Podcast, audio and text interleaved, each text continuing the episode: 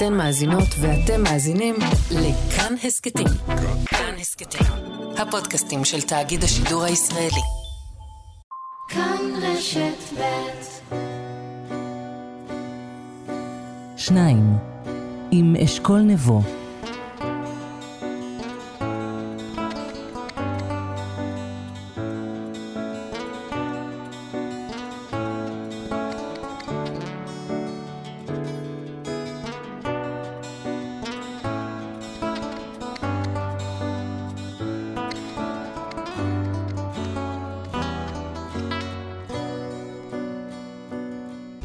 נפתח היום בווידוי. במקור חלמתי בכלל להיות מוזיקאי. ניסיתי לנגן כמעט על כל כלי אפשרי, פסנתר, כינור, גיטרה. השכנים ברחוב איינשטיין בחיפה לעולם לא ישכחו את התקופה שבה ניסיתי לנגן על תופים. כל הניסיונות האלה כשלו בגלל סיבה אחת פשוטה, חוסר כישרון. אבל לא נשברתי. בגיל 23 הקלטתי סינגל שבו אני שר את מילותיי. לשיר קראו רומנטי מדי, הלחן היה של ארז נטף, בגיטרה ניגן לא אחר מאשר אבי סינגולדה, שבמקרה עבר באולפן בפתח תקווה באותו יום. שלחנו את השיר לכל תחנות הרדיו, ועד היום לא קיבלנו תשובה. הכל בסדר, מצאתי לי נתיב אחר לבטא את מה שרכש אצלי בפנים, אבל נותרה בי למען האמת קנאת מוזיקאים עזה, וגם סקרנות גדולה להבין איך זה עובד אצלם, איך שיר נולד, איך מנגינה, איך זה לעבוד ביחד עם אנשים אחרים כל הזמן, ואיזה קשיים יש בדרך, מאילו נפילות צריך לקום.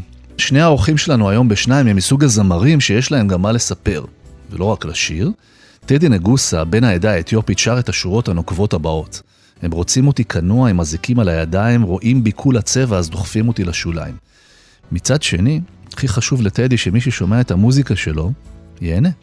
שי צברי ממלא עולמות היום בכל הארץ, אבל היה רגע, לפני כמה שנים, שהחליט בכלל לפרוש ממוזיקה. בואו נצא לדרך, יש לנו תוכנית מוזיקלית ביותר היום.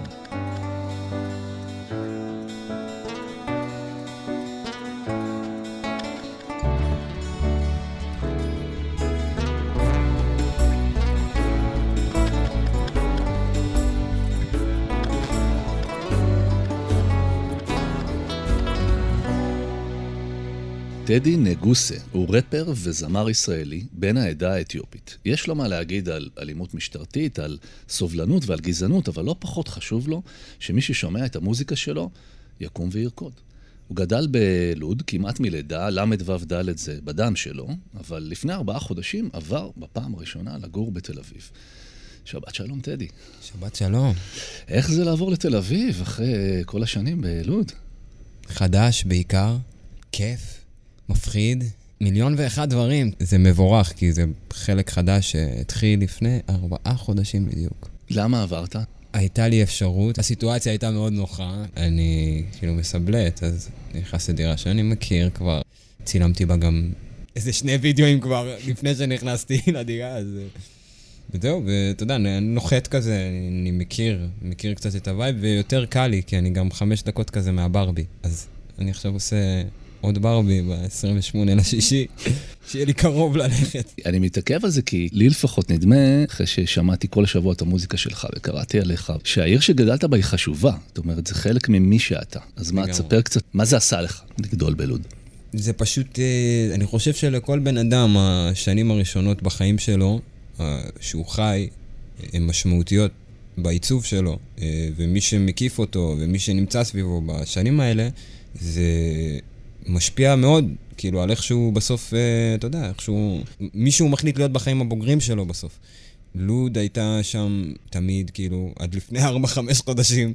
כן. אה, והיא עיצבה פשוט אותי בהרבה, בהרבה דברים. לפי מה שאני חוויתי, ואתה יודע, כשאתה תהיה בחוץ, מחוץ לעיר, פתאום, אתה יודע, אתה מתחיל לראות את כל הבעיות שיש בכללי בחיים, ואת הדברים הטובים והפחות טובים וזה, ואתה מתחיל להיות מודע יותר, לסקאלה יותר רחבה. פתאום שמתי לב שכאילו, המקום הזה באמת, עם כל הדברים הקשים שחוויתי בעיר הזאת, לצד זה היו דברים מאוד טהורים, יפים, אה, ביטויים של אהבה. נגיד מה? נגיד מה משני הצדדים, גם הקשים וגם הטהורים. הקשים זה ללכת בלי תחושת ביטחון ברחוב, כשאלימות היא משהו שהוא שגור בשפה, בין אם זה בסאבטקסט, בין אם זה פיזית. אתה יודע, חוויות שאתה עובר בשכונה כזה. וכל הסיטואציה הזאת היא לצד זה שמצאתי חברים שפשוט הם היוו לי משפחה יום-יום, ועלינו על מין שיטה למצוא ביטחון בעצמנו, לעשות ראפ, לכתוב, לבטא את עצמנו אל מול כל העולם הזה. זה לדעתי הניגודיות היפה הזאת שיש בלוד, שאני שבוי בקסם של הדבר הזה, ואני תוצאה שגם של הדבר הזה. אני יודע שאני תוצאה של הדבר... לא משנה איפה אני אגיע בחיים שלי, גם אם אני אהיה בתל אביב, גם אם אני אהיה בזה, זה. לא משנה לאן אני אגיע, אני תוצאה של החיים הזה, של המרקם חיים הזה שנוצר שם. איך הרגשת ב...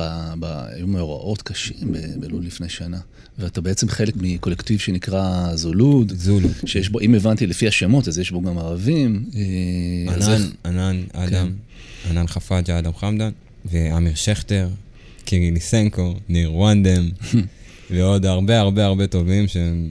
הדבר האחרון שעניין אותנו אי פעם זה מה המוצא, שכאילו, כן. אתה יודע, היינו, היפ-הופ הגניב אותנו מההתחלה, זה לא היה רלוונטי אלינו, אה, ובסיטואציה, בסיטואציה הספציפית שהייתה בשומר חומות, שלדעתי זה גם, עוד פעם, לתת למשהו כותרת לא אומר שזה קורה עכשיו. זה קרה מאז ומתמיד, זה היה מאז ומתמיד, וזה שהחליטו שיש עכשיו, או בלאגן וזה וזה, סבבה, זה דברים שקרו, ואני מכיר אותם מאז שאני ילד. לדעתי זה שיש היום פלאפונים לכולם, וזה שיש היום רשת, ותקשורת, ודיגיטלי, הכל וזה, אז זה פשוט מביא הרבה נושאים לתוך הפנים שלך. וזה הביא גם את החבר'ה שלי ואותי, כאילו, לדבר על נושאים בפעם הראשונה. זה נראה לי משהו טוב. כאילו, אני יצאתי, עשיתי שיחות שלא עשיתי אה, עם הרבה אנשים, גם, לה, אתה יודע, להבין. פתח דברים. כן, לפתוח, קצת לשחרר מה... פשוט יש דברים שלא דיברנו עליהם, שקיבלנו אותם כמובנים מאליו, ולא דיברנו עליהם, וזה כיף לדעת שכן, סיטואציה קשה לחלוטין, באמת, הכאב, אי אפשר לחבק אותו, זה פשוט כאב שהוא גדול מדי. אבל אני, כאילו, איפה שאני נמצא, מהפרספקטיבה שלי, מהנקודת מבט האישית שלי, יש לי הרבה אור להסתכל עליו. ויש לי הרבה, לא יודע, משמעות במה שאני עושה. אז זה מה שאני בוחר, כאילו, גם להביא דרכי. אני לא רוצה לתדלק אף אחד, אני רוצה להיות אני, כאילו. וזה... זה נהיה קשה לפעמים, וכל הנושאים האלה כל פעם מרחפים מעליך. כן. אבל uh, בסדר. תגיד, איך התחלת בכלל? נגיד אנשים שהם זמרים, אז תמיד יש להם סיפורים על איך העמידו אותם בשמחה משפחתית, והם שרו על הבמה, אבל איך רפר נהיה רפר? וואו, אה, זה היה ביסודי. הייתי מצייר לפני שהייתי כותב, בתכלס אם אני אלך אחורה עוד יותר. קומיקסים, גיבורי העל, תמיד הגניב אותי כל הסיפור הזה. אני זוכר שנמרוד רשף היה אה, נימינים. היה... כן, הוא גם מצייר. יש לו גם קומיקס, סוזי, ואני תמיד, כאילו, זה מסקרן אותי, הדברים האלה. זה מגיע לביטוי בכתב או בציור או בזה, זה כאילו, מאז ומתמיד סקרן אותי. אימא שלי זרמה עם זה מגיל קטן, הייתה מביאה לי ערימות של דפים כדי שאני אכתוב חרטוטים, אצייר, כאילו, סתם. הדבר הראשון שעשית זה בכלל קומיקס. אה, לצייר, כן, לגמרי. ואיך מזה זה התגלגל לראפ? כי בקומיקס יש לך סיפור. והסיפור זה גם משהו שקיים לך בהיפ-הופ, כאילו, בראפרים מספרים סיפורים, כאילו, זה חלק מהאומנות. וזה פשוט, נשאבתי יותר יותר ויותר אל ההיפ-הופ, כי באמת הרגשתי, קודם כל, שאני מקבל כמויות של ביטחון שלא היו לי. בשום דבר אחר. היום אני, קל לי לדבר וקל לי להביע את עצמי, אבל היו תקופות שהיה לי מאוד קשה לצאת מהקונכייה שלי, ופתאום כשאתה עושה ראפ, זה כמו תפילה שהיא מחייבת אותך לעמוד מאחוריה, כאילו, אתה עושה אותה, אוטומטית איך שהוורס יורק, אתה יורק אותו בבת אחת, זה לא משפט עכשיו, זה נועד להיות תמונה שלמה. אז כאילו, האנרגיה הזאת שזה הביא לי, פשוט הפנתה אותי, ואני... מתי פעם ראשונה עמדת מול קהל? נראה לי בתיכון, באיזה כיתה ט', טקס יום השואה, ביקשו ממני ומאוד uh, חבר טוב שלי, שהתחלתי איתו את כל הקטע של הראפ, קראו לו עידן רז. ביקשו מאיתנו לכתוב משהו במיוחד ליום השואה כזה, וכתבנו, לעניות דעתי, אני לא זוכר מה כתבתי, אבל זה לא היה טוב באף קנה והייתי לחוץ נורא, אבל uh, עשינו את זה. ו- ואז קצת קרוב לחוויה הזאת, פתאום התחילו לבוא לי עוד חוויות שהעמידו אותי עם הלחץ, לחץ, לחץ הזה. וכל פעם פשוט נזרקתי לתוך הלחץ, ואמרתי, יאללה, יהיה מה שיהיה. לאט לאט התרגלתי פשוט. יש את הסצנה מ-8 מייל, מהסרט של אמינם, אה, כן. אה, שאתה בטח מכיר, שהוא, he's choking, זאת אומרת, הוא מקבל את ההזדמנות שלו והוא לא מצליח בפעם כן, הראשונה, אז, לא, אז לא היה לך choking. אני יכול להגיד לך שכן, עם עצמי, כן. החוסר ביטחון והספקות שיש, כן, אבל איכשהו, אני סומך גם היום על הגוף, על מי שאני, על שהוא, שכאילו, אני יודע את העבודה, אני מנסה לא להפריע לעצמי לעשות את מה שאני יודע לעשות. מעניין. אנחנו נשמע את אה, זה בדם שלי, שמתחיל בכלל בזה שהם, אה, כן, מעירים אותך ככה. בוא, בוא, תשאיר קצת. בוא, בוא. מה רציתם? מוזיקה טובה וכל הבעיות הצידה כל הסצנה מחכה לטדי, איזה קטע תן לי שתי דקות וביטים, יאללה הבה ונגילה, היי מה רצית? סטייל של כוכב הבאתי נעל של אדידס טיפה ישנה עם קצת אבק, זה השיט לא מוכר את מה שאין לי, אין לי כוח להסביר אין לי fucking כוח להמשיך בחייאת טדי, נו. יא, אה, מה רצית? תהילה וכסף זוג חדש של עקבים. רק אותך איתי אם אין אותך אז אין אותי. רק שישאלו אם זה חזה מלאכותי אנשים זה ככה כן הם תמיד מדברים אבל לי זה לא מזיז אם זה לא מלווה ב beat היי. אז מה בסך הכל רציתי? מי זה מעניין, לא נראה לי רלוונטי. לא שרשראות ולא בוגטי עד הטלוויזיה ישירות מהספארי. ובשביל המקום שבו גדלתי למד ואהבת זה בטעם שלי. זה בדם, זה בדם, זה בדם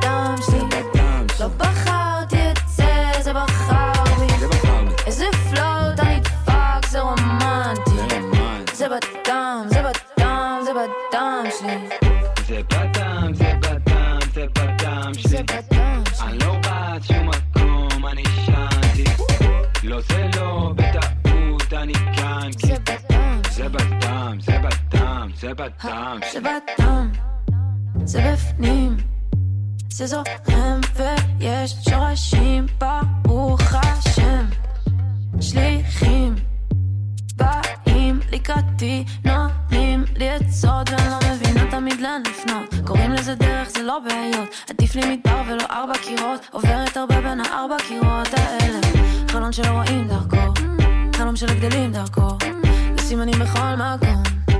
בי כמו הים התיכון.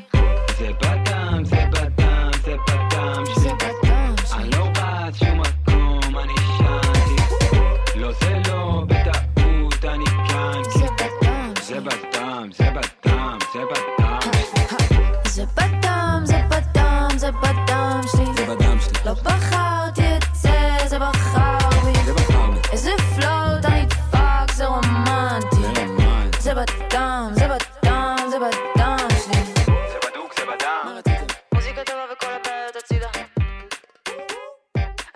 את המכשלו היחיד איתך.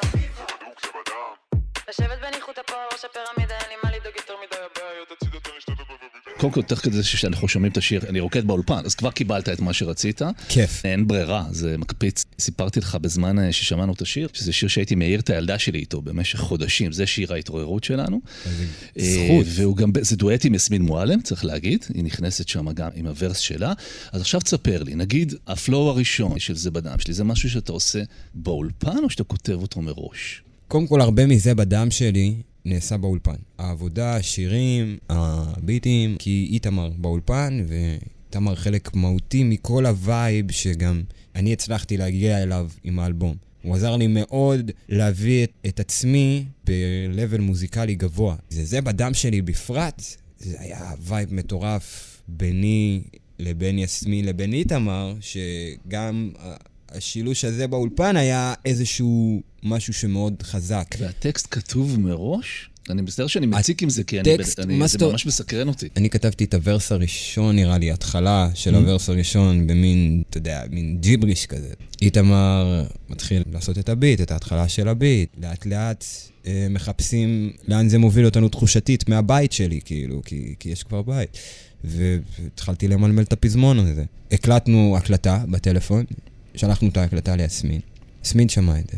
וכאילו הלכה עם ההקלטה הזאת איזה כמה שבועות, היא זיהתה את הווייב, כמו שאני ואיתמר זיהינו את הווייב. הגענו לאולפן, היא כתבה את ה verse שלה, והיה מדהים, היה חגיגה, כאילו, קלעה בול גם עם, ה, אתה יודע, עם התיאורים והכל.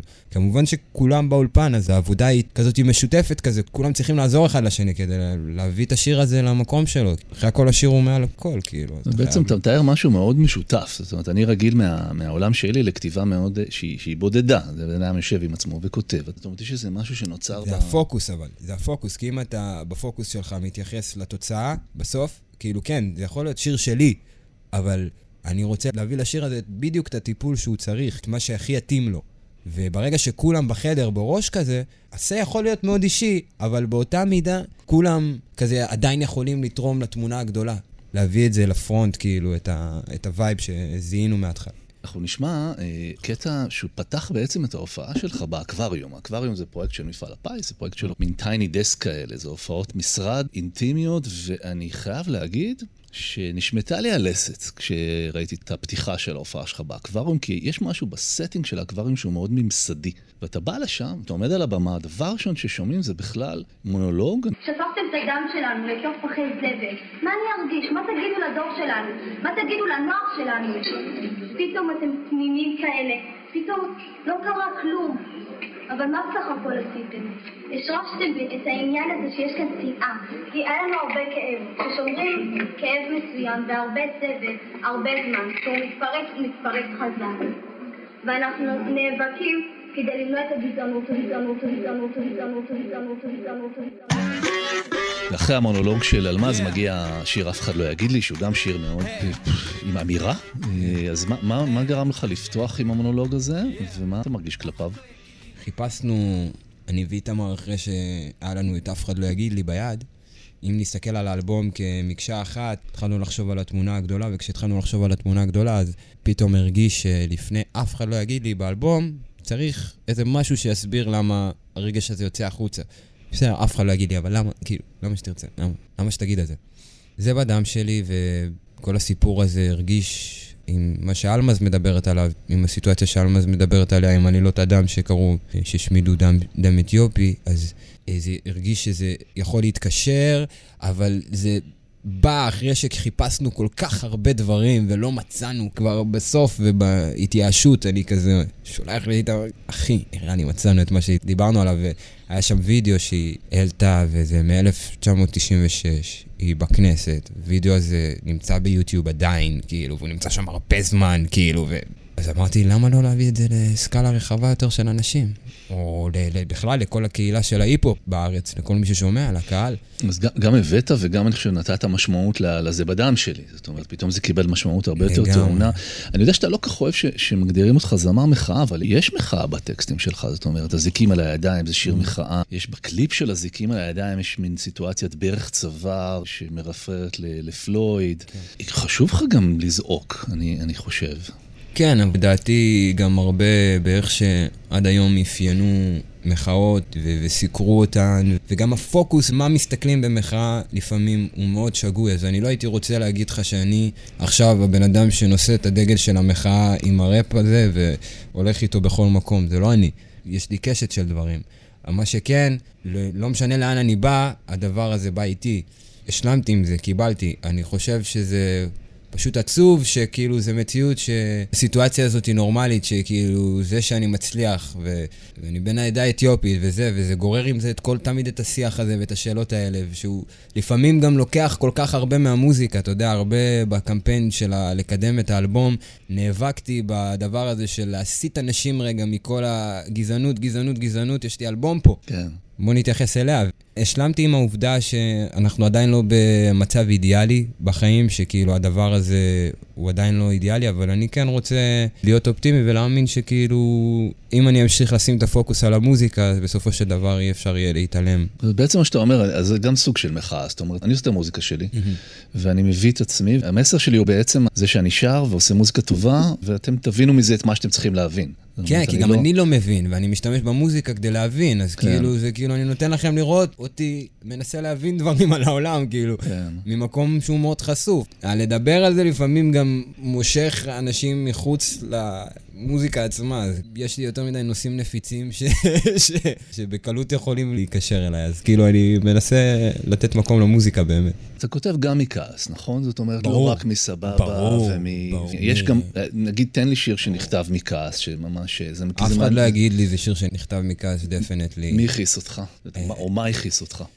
חיים, לפעמים מכעיסים. חיים עצמם. אין מה לעשות, אני מוצא את עצמי בסוף מנסה להצליח עם איזה חלום ילדות, ואתה מתעסק בכל כך הרבה דברים שגם לא קשורים לחלום הזה. זה מלחיץ, זה מכעיס. פתאום התחלתי לראות דברים בסקאלה שהיא כזה רחבה יותר, אז בהרבה מקומות הרגשתי שאני צריך להיות אקטיבי יותר ממה שאני.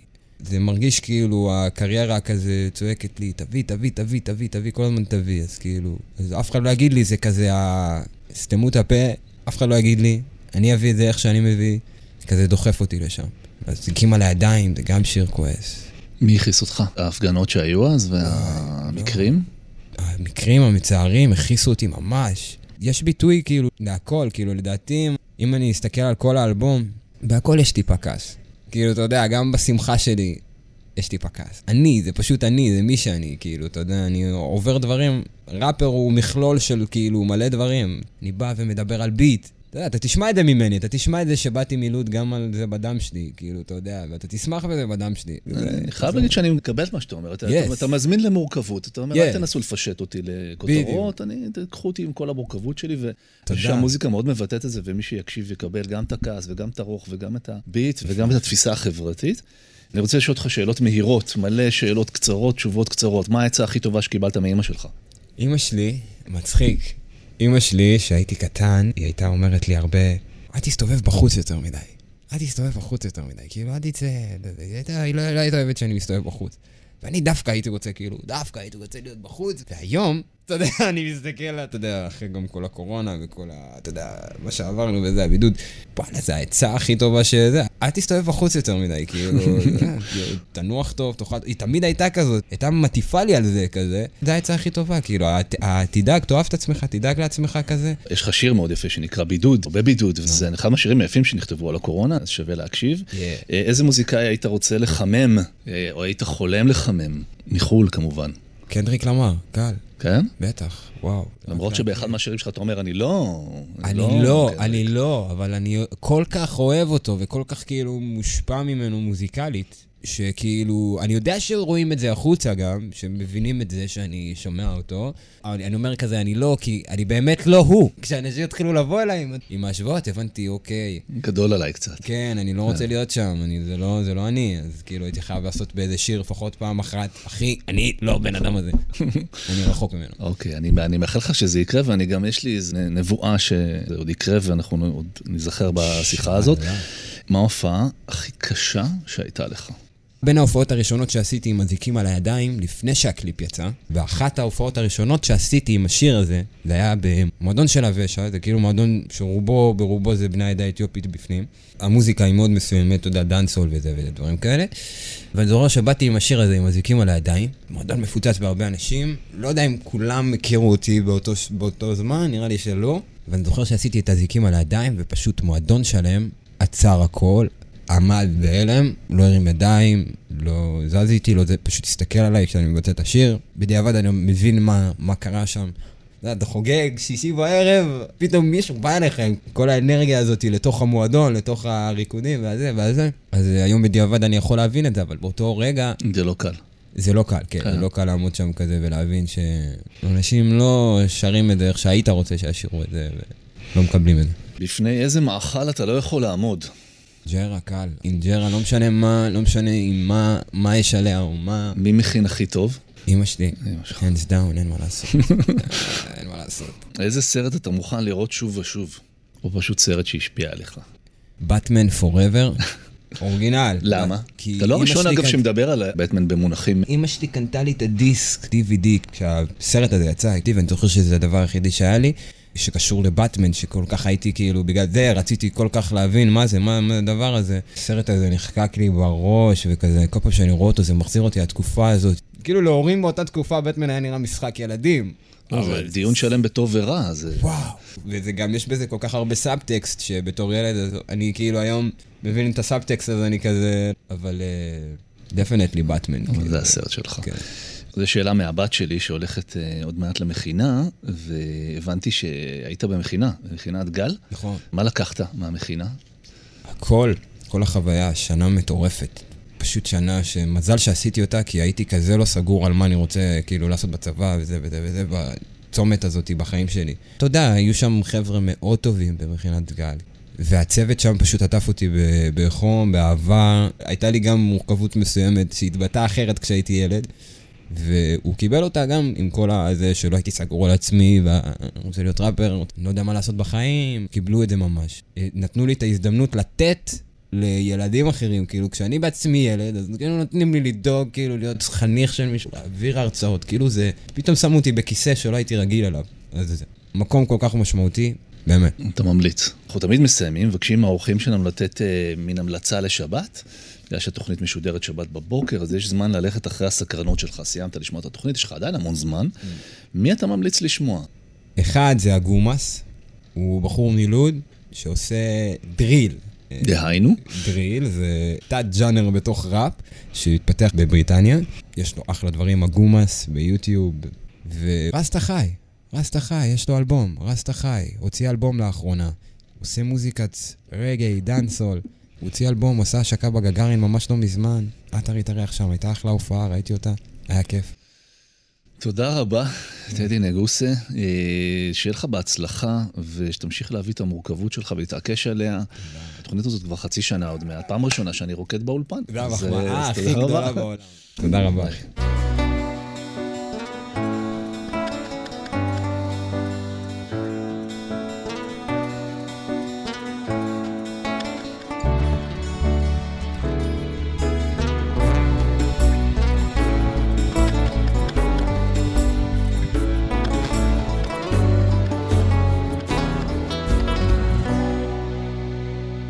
קשה להשיג כרטיסים להופעות של האורח הבא שלנו.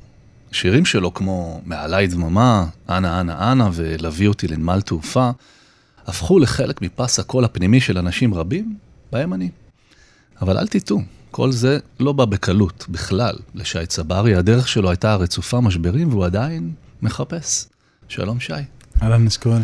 אהלן, חשבתי להתחיל בשיר, אה, כי בכל זאת, אה, אנחנו מארחים אה, מוזיקאי וזמר, וזה שיר שמרגע ששמעתי אותו בתחילת השבוע, אני לא מצליח לא לפזם אותו בעצמי. איזה כיף. אז ברשותך נתחיל במכור לאהבה. תגיד מכור לאהבה, מכור לאהבה, מתי מתי מתי תמצא את המכורה שלך, תגיד מכור לאהבה, מכור לאהבה. על ההרים טיפסתי, במערות חיפשתי, וגם פרחים כתבתי, אותה לא מצאתי, ימים רבים חציתי, ונערות בכיתי, כוס תועלים שתיתי, ואוי מה לי עשיתי.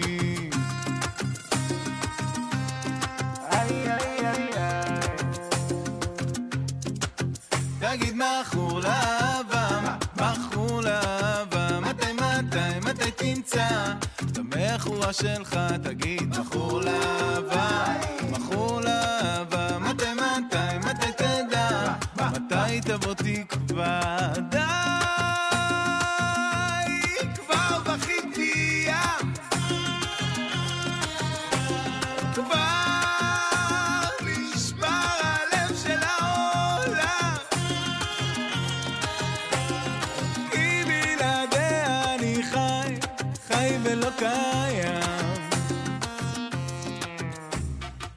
איזה שיר חזק ומדליק ועושה חשק גם לרקוד וגם לאהוב. תגיד, איך, מאיפה, איפה נולד השיר הזה?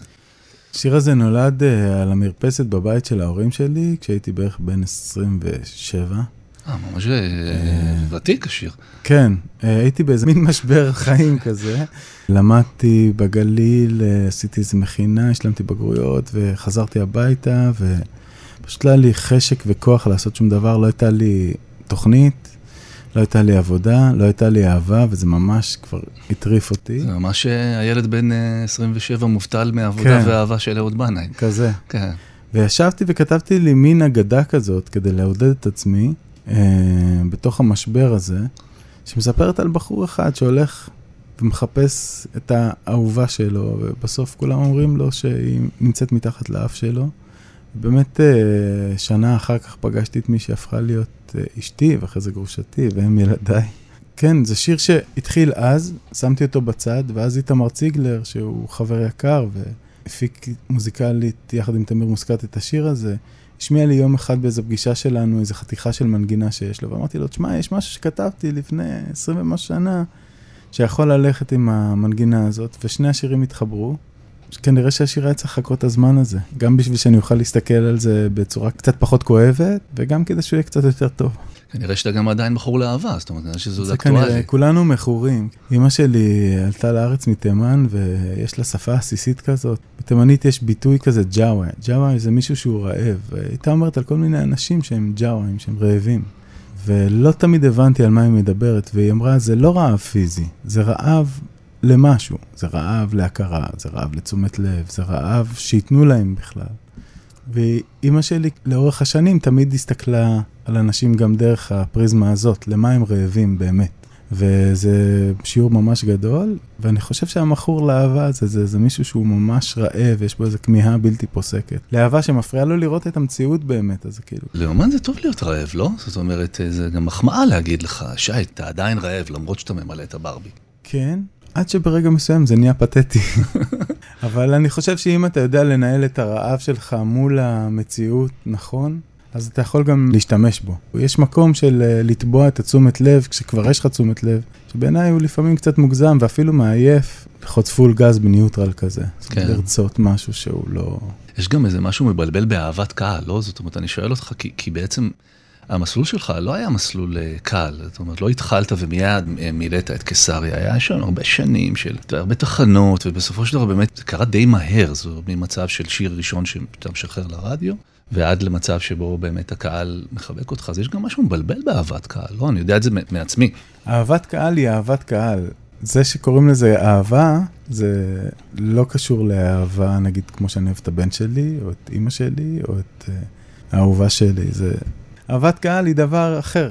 צריך ללמוד שלא להתבלבל בין האהבות האלה. האמת שהילדים שלי הם מורים ממש טובים לזה. מבחינת הבנים שלי, אביתר ויותם, שום דבר לא לא חשוב, חוץ מזה שאני אהיה אבא שלהם. והם כבר די גדולים, בני 16 ו-12 וחצי. הם היו בהופעה שלך פעם? הם היו, אבל אביתר ישב על הרמקולים וקרא הארי פוטר. וזאת הייתה, הייתה ההופעה האחרונה שהוא בא אליה. אה, מאוד מפרגנים בסך הכל, אבל אה, הם לא נותנים לדבר הזה לבלבל אותם. זאת אומרת, הם לא... אני אבא שלהם קודם כל, וזה משמח אותי מאוד שהם... שאני אבא שלהם, ויש גם את האיש ההוא שהולך לעבודה והוא זמר. כן, כן, זו הפרדה, הפרדה שטובה לך. אני רוצה לחזור באמת להתחלה, כי אני חושב שזה חשוב לאנשים יוצרים, נגיד, שמקשיבים לנו, זה, יש המון משמעות בלשמוע שמתמודדים גם עם קשיים בדרך הזאת. אז אני חשבתי שאני מכיר את, את תולדותיך, כי אני מאוד אוהב את המוזיקה, אבל הופתעתי לגלות למשל שממש היה שלב ששקלת לעזוב את המוזיקה, זאת אומרת שבעצם הכרזת על פרישה פנימית. איך זה קרה? פרישה שקרית פנימית. כן. היה איזה רגע שם, תחילת שנות 2000 יצא אלבום של להקה שהשתתפתי בו, עבדנו עליו שנתיים או שלוש, זה ממש היה חבר'ה כזה. הנה אלבום ששילב היפ-הופ ומוזיקה מזרחית, זה היה מאוד uh, חדש באותה תקופה, וזה מאוד לא הצליח. והרגשתי שאני הולך על אדמה לא בטוחה, זאת אומרת שהאדמה רועדת uh, תחת רגליי, והלכתי לעשות כל מיני דברים. הלכתי ללמוד בישול, ואפילו עבדתי כטבח, ואז עבדתי בעריכה בכל מיני אתרי אינטרנט ועיתונים. כאילו, באופן מוצהר, אמרתי לעצמי, ולפסיכולוג שלי, שאני לא אשיר יותר כנראה. בגלל שזה לא הצליח או כי משהו הפחיד אותך בכל ה... אני חושב שזה היה שילוב של הכל, כאילו של זה שזה לא הצליח ושזה הרגיש כל כך קשה ושזה הפחיד אותי, שלא בדיוק ידעתי איך עושים את זה. זאת אומרת, יש גם עניין מאוד טכני של איך עושים את זה, זאת אומרת, אתה יושב לכתוב שירים, איך אתה מקדם את זה. אבל אני אומר שזה היה שקרי כי לפני השינה, בכל ערב כמעט, הייתי שם את הראש על הכרית והייתי אומר לעצמי, אתה לא עשית שום דבר היום כדי שיום אחד אתה תשיר. זאת מחשבה שלא נתנה לי מנוח, ולא הרפתה. ובהזדמנות הראשונה שהייתה לי להקליט עם אה, אנשים, אז אפילו שהשירים לא כל כך התאימו לי, אז פשוט הלכתי על זה, וזה נגמר בכישלון. אבל זה פתח פתח למשהו אחר. עבדתי שנה עם מישהו על שירים שלו, שרתי בשבילו, כן. ועזרתי לו לקדם את זה, ואז הוא החליט להחליף אותי בזמר אחר. מעליב. מאוד מעליב, ודווקא העלבון הזה היה מורה ממש גדול, כי פתאום הבנתי שלמרות שאני הולך בעולם ומצהיר כלפי כולם שאני לא רוצה להיות יותר זמר, אני ממש רוצה להיות זמר. ואז גם נפתחה אופציה להופיע עם ברי סחרוף בפרויקט שנקרא אדומי השפתות כזמר ליווי, ומשם אני חושב שכבר יותר התמסרתי לדבר הזה, יכולתי להגיד יותר שאני רוצה לעשות את זה, זה גם לקח 3-4 שנים עד ש... הבנתי איך אני עושה את זה. זאת אומרת, הבנתי באיזשהו רגע שאם אני לא עושה את זה בעצמי, אז אני לא עושה את זה בכלל. אני רוצה שנייה להתעכב על העניין של הפחד, כי באמת יש את הצד הטכני של איך מתחילים בכלל לעשות שיר, אבל יש גם את העניין הפנימי, ממה מפחדים? זאת אומרת, לפני שיוצאים לעולם, או לאור, או לרדיו. לא היה דבר שלא פחדתי ממנו. בוא נעשה רשימה.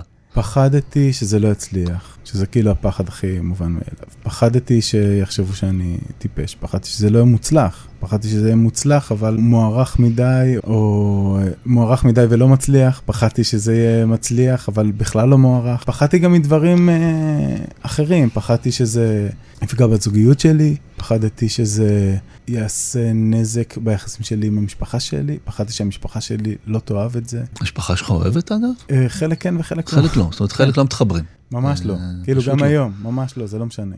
היו מעדיפים שתעשה מה? שתעשה מוזיקה שהיא יותר קרובה למסורת שאני של אעבוד המשפחה? בבנק. שתעבוד בבנק, כן. אוקיי. כן. אבל גם כאילו, מי שרוצה שאני אעבוד בבנק, אז הוא רוצה שאני אעבוד בבנק. בתפקיד ממש זוטר, הנה זה מצחיק. רוצים שאני אהיה מיושב, כאילו, שיהיה לי זה, אבל כנראה ש... זהו, הגעתי לגיל שלי וכבר אני לא אהיה האיש הזה ש... שעובד בבנק. שיכול לעשות את זה, כאילו. כן.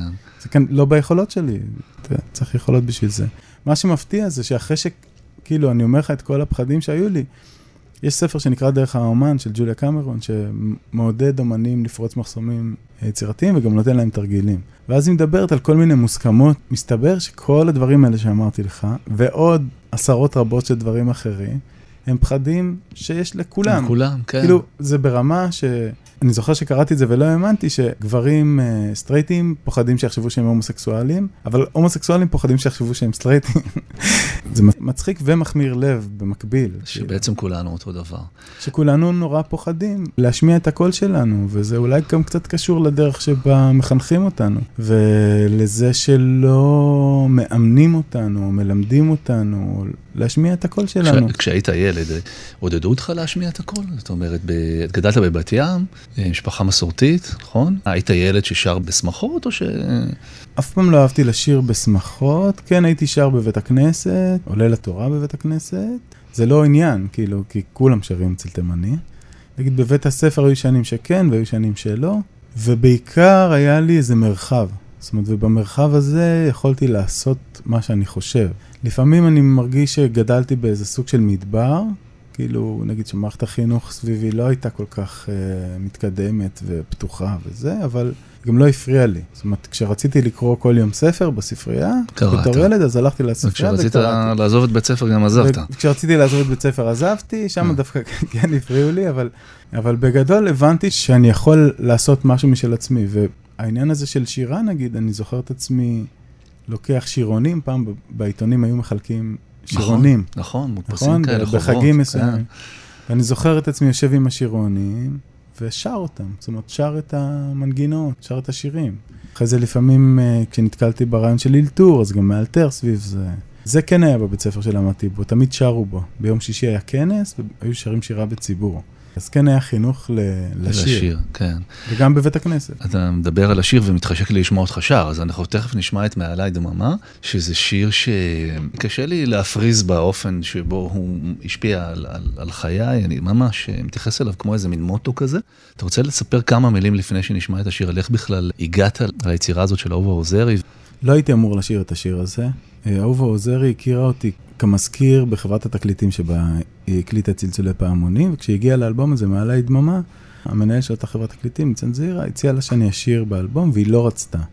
אני פניתי גם דרך המפיק המוזיקלי של האלבום, שאול בסר, והוא אמר לי, תשמע, היא לא בעניין. היא לא בעניין. ואז קיבלתי טלפון, ואמרו לי, תשמע, יש שיר באלבום שיש הקלטה שלו, אנחנו לא כל כך מרוצים ממה שיצא, אבל הפלייבק מוכן. אם אתה מצליח לשיר את השיר הזה בסולם הזה, שהוא הקליטה אותו אישה, זה סולם ממש גבוה, אז אה, אנחנו נשכנע את אהובה שאתה בפנים. אני חושב שהתו הכי גבוה שאני יכול לשיר, זה התו הכי גבוה בשיר. אני חושב שאף פעם בחיים שלי לא עבדתי כל כך קשה כדי לשיר שיר. ממש התאבדתי על השיר הזה. מרגישים את זה שמקשיבים, ואולי בגלל זה זה כל כך נוגע. אנחנו נשמע את uh, שי צברי, שר את uh, מעליי דממה.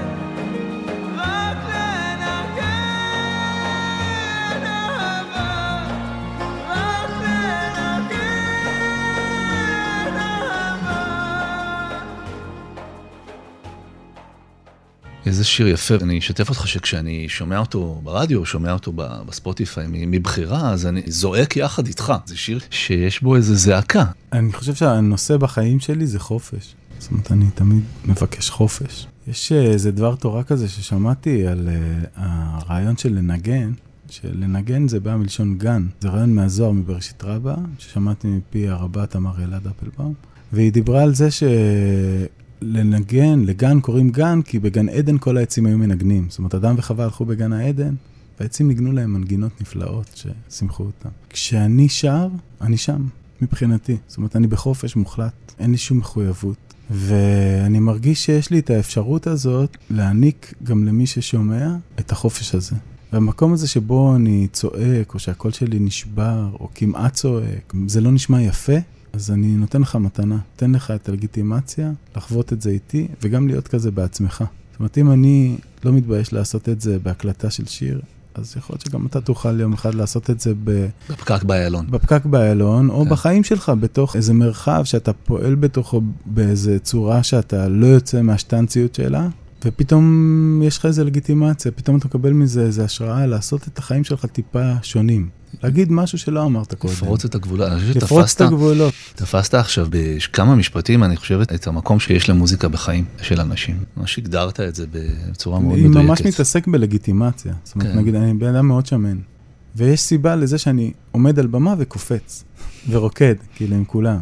וזה, אם אני קופץ, גם האיש הכי נבוך בקהל, הגיוני שהוא ירגיש בנוח לקפוץ. אה, אני ממש מאמין בזה. זאת אומרת, אני לא כופה את זה כמובן על אף אחד, אבל אני מרגיש שזה זה מעניק שחרור, לי ולאחרים. זאת אומרת, זה קודם כל לי, כן, אבל... יש אגב חשש, אה, זו זו שאלה, אני מקווה שהיא, שהיא לא אה, אישית מדי, אבל יש חשש, נגיד, לרזות יותר מדי, מבחינה קולית? מבחינה קולית לא. יש חשש לתפוס פחות מרחב. זאת אומרת שאתה תהיה קטן מדי. יש, יש חשש כזה, הוא נסתר. אני עכשיו במין תהליך כזה של איזון תזונתי, וירדתי קצת במשקל, אבל אז עצרתי את התהליך, כי בפעם הקודמת שירדתי במשקל, אז הסתכלתי על האצבעות של הידיים שלי והן נראו לי רזות מדי. זה לא מסחבן לך. אז אני מחכה רגע שהם יראו לי שמנמנות שוב, ואז אני אמשיך. אוקיי, אנחנו עם שי צברי ואנחנו בשאלון המהיר, זה ממש אה, שאלה קצרה שלי, תשובה קצרה שלך. מה העצה הכי טובה שקיבלת מאימא שלך? תקשיב, כשכואבות לך האוזניים, תנסה להבין למה כואבות לך האוזניים. אוקיי. איפה עוד חוץ מבבית אתה מרגיש בבית? איפה הבית השני שלך? כל מקום שיש בו נוף פתוח, ואני יכול לבהות. מה לקחת מהתקופה שהיית טבח?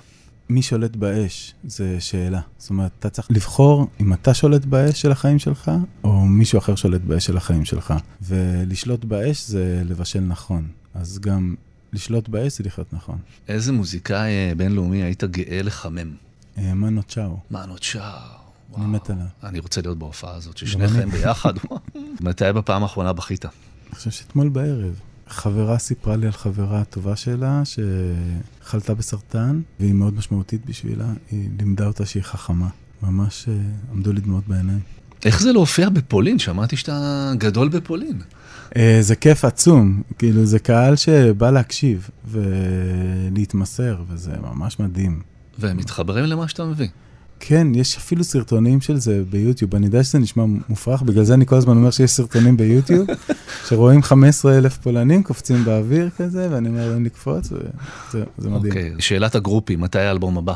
בכל זאת, חלף זמן, אה, בן אני אדם. ממש אה, בכזה שלושת רבעי של האלבום, ואני ממש מקווה שבחודשים הקרובים כבר, אה, גם בחודש הקרוב אני מקווה להוציא שיר חדש, וגם בחודשים הקרובים להוציא את האלבום. אז, אז תדע שמחכים, אנחנו שמים כל האורחים שלנו בטיפ לשבת. כי התוכנית משודרת בשבת בבוקר, ויש זמן ללכת אחרי הסקרנויות שלנו. זה יכול להיות ספר שקראת, כי אני יודע שאתה בן אדם קורא. זה יכול להיות מוזיקה שאתה אוהב, מקום שאתה אוהב, זה פתוח לחלוטין.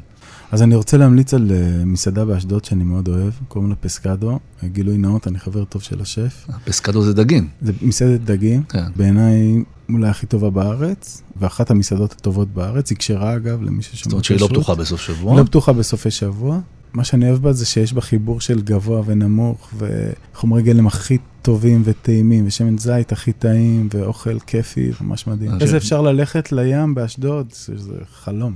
אני מזכיר שמי שממליץ לנו הוא היה טבח, אז הוא מבין על מה הוא מדבר. אז פסקדו באשדוד, האמת שזאת המלצה ראשונה שלנו על מסעדה בתוכנית, אז עשית תיאבון. יש לי המלצות לכל עיר בארץ. בסדר.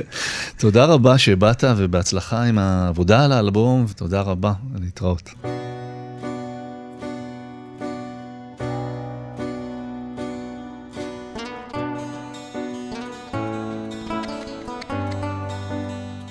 מאזיני התוכנית אה, פונים אלינו בשבועות האחרונים בתחינה נרגשת להזכיר את השמות של המרואיינים גם בסוף התוכנית. אז הנה, אה, שוחחנו היום עם אה, טדי נגוסה ועם שי צברי ושמענו את המוזיקה הנהדרת שלהם תוך כדי שיחה. לא יודע אם שמתם לב, אבל יש, יש מכנה משותף גם לשניים האלה. הם עובדים עם אותו מפיק מוזיקלי, איתמר ציגלר, אז אפשר, נדמה לי גם היה לשמוע את זה בסאונד, בהפקה המוזיקלית של השירים ששמענו היום. אני נהניתי מאוד היום, אני מקווה שגם אתם נתראה בשבת הבאה.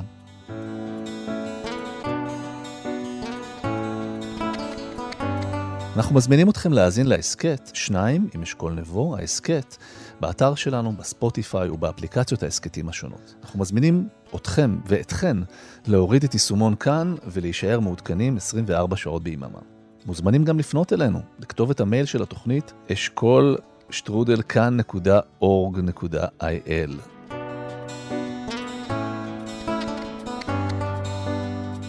תודה לעורכת איילת דוידי, לראובן מן על הביצוע הטכני ולדני רובס על אות התוכנית.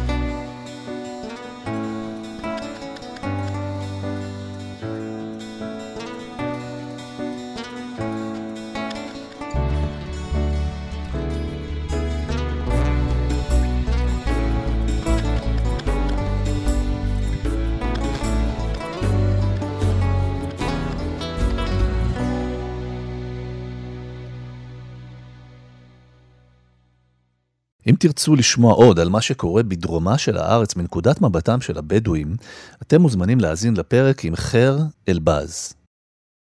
האזנתם לפרק של שניים, העורכת איילת דוידי, עיצוב קול ומיקס רובנמן. אם היה לכם מעניין, נשמח אם תשתפו את הפרק. אם יש לכם הערות על מה שאמרנו, אתם מוזמנים ומוזמנות לכתוב בקבוצת הפודקאסטים שלנו כאן הסכתים. תוכלו לכתוב לנו גם בעמוד הפייסבוק שלנו כאן ב'.